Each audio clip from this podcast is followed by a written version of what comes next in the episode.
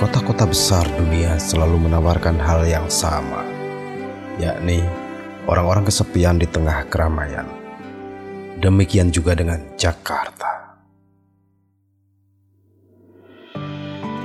Hai, apa kabar? Seorang teman pernah bersemangat bicara kepada saya. Katanya, sekali waktu nanti aku akan pergi ke Bundaran HI. Bawa kamera, meletakkannya di empat penjuru angin selama 24 jam penuh merekam. Saya hanya diam mendengarkan. Ya, nggak memperhatikan banget-banget juga. Ala kadar saja. Kemudian dia meneruskan. Setelahnya, semua video itu akan kutayangkan bersamaan empat bingkai dalam satu layar.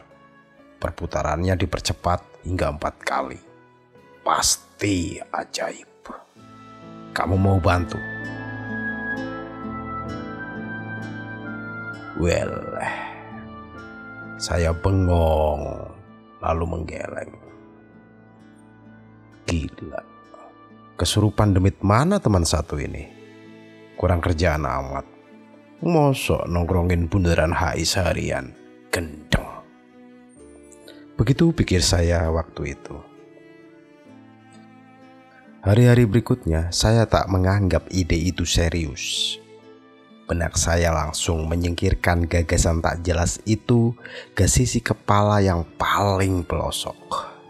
Pokoknya lupakan. Sampai bertahun-tahun berikutnya saya benar-benar tak menggubris. Ya kawan saya juga tak mengungkit. Sebab kami tidak bertemu lagi. Entah dia minggat ke mana. Hingga suatu hari kawan saya yang setengah waras itu nongol. Masih dengan penampilan yang sama. Nyeleneh dan awut-awutan. Seperti tidak mandi selama berminggu-minggu Tak enak benar melihatnya. Tanpa basa-basi, dia sodorkan flash disk buluk berwarna merah seraya meminta saya mengaksesnya di komputer. Ya sudah, saya manut saja. Dan ternyata isinya sebuah video. Klik, saya buka. Wah, kawan saya ternyata benar-benar melakukannya. Empat bingkai video tersusun dalam satu layar mengarah ke empat sudut bundaran Hotel Indonesia Jakarta. Gambar utuh tanpa close up. Gambar dibuka dengan pemandangan pagi hari. Putarannya cepat kendaraan lalu lalang, pejalan kaki hilir mudik. Gerakannya persis orang yang tergesa-gesa, serba gesit, mirip adegan di film kuno Charlie Chaplin. Beberapa menit kemudian, suasana di video beranjak siang. Tampak jelas kemacetan mengular. Padat Bundaran Hotel Indonesia ibarat tempat pengungsian terbesar. Manusia dan kendaraan saling himpit, saling jejal seperti sedang mengantre jatah makan. Tak lama kemudian, keramaian makin menjadi-jadi.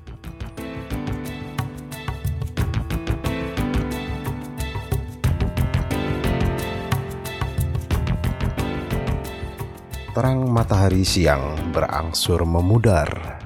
Senja datang, jam pulang kantor terbentang. Lampu-lampu menyala layaknya pesta kolosal. Klakson menyalak berkali-kali. Sekelompok pedagang bersepeda hingga asongan yang berjalan kaki menyelinap di antara kerumunan manusia, mobil, dan sepeda motor. Terasa tak betah lihat gambar itu.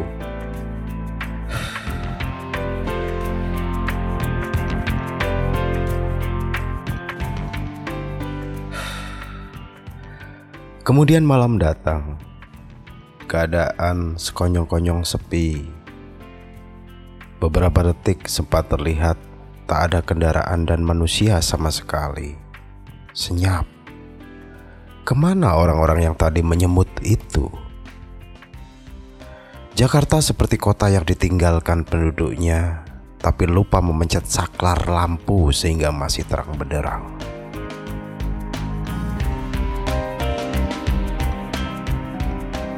Durasi terus berlari. Keramaian kembali terlihat ketika subuh terjelang.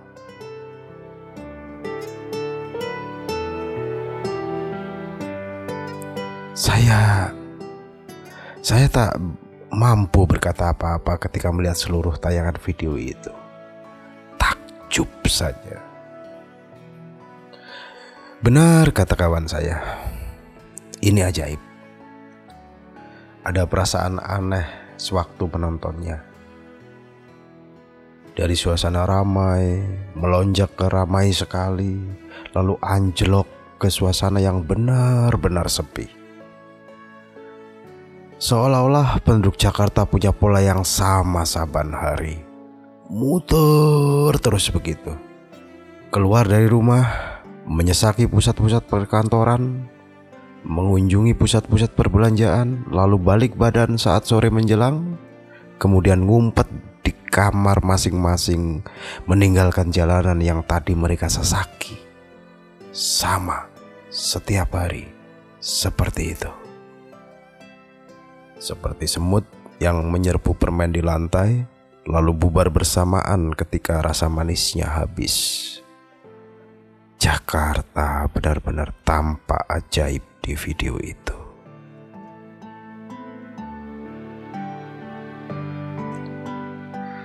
Terlihat sekali betapa brengsek jalanannya, betapa kacau lalu lintasnya, betapa bernyali manusia-manusianya. Bayangkan, mereka tabah bertahan di atas aspal walau barisan kendaraan tak bergerak. Suatu kali di kemacetan jalanan yang sangat akut, saya pernah melihat seorang pengendara motor menyerempet spion sebuah mobil necis. Kinclong pokoknya. Tak ada keributan memang.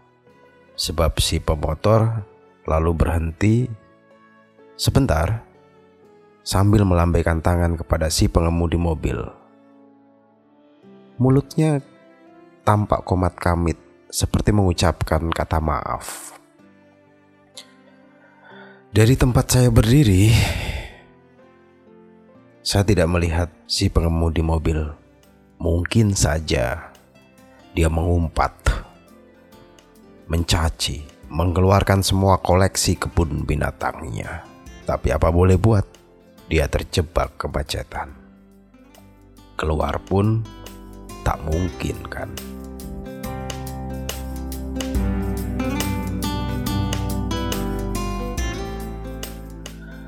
Tapi begitulah hukum jalanan yang lazim di Jakarta.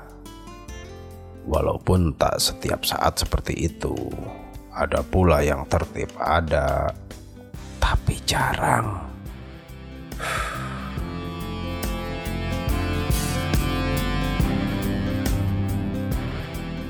Tiap pagi saat jam kantor masuk mulai berlaku, orang-orang saling salib seperti hendak melibas siapa pun yang menghalangi. Ngeri, ngeri, ngeri.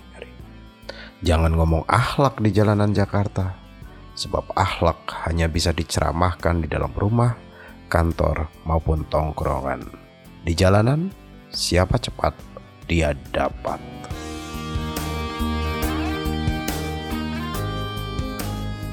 Tapi walau brengsek, meski mengesalkan dan sering bikin marah, Jakarta tetap disayangi.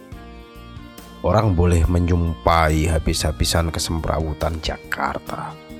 Tapi berapa persen yang sanggup meninggalkannya? Yang mampu pergi untuk mencari tempat tinggal yang lebih ideal? Meski dicerca, Jakarta tetap dicinta. Semoga harimu menyenangkan.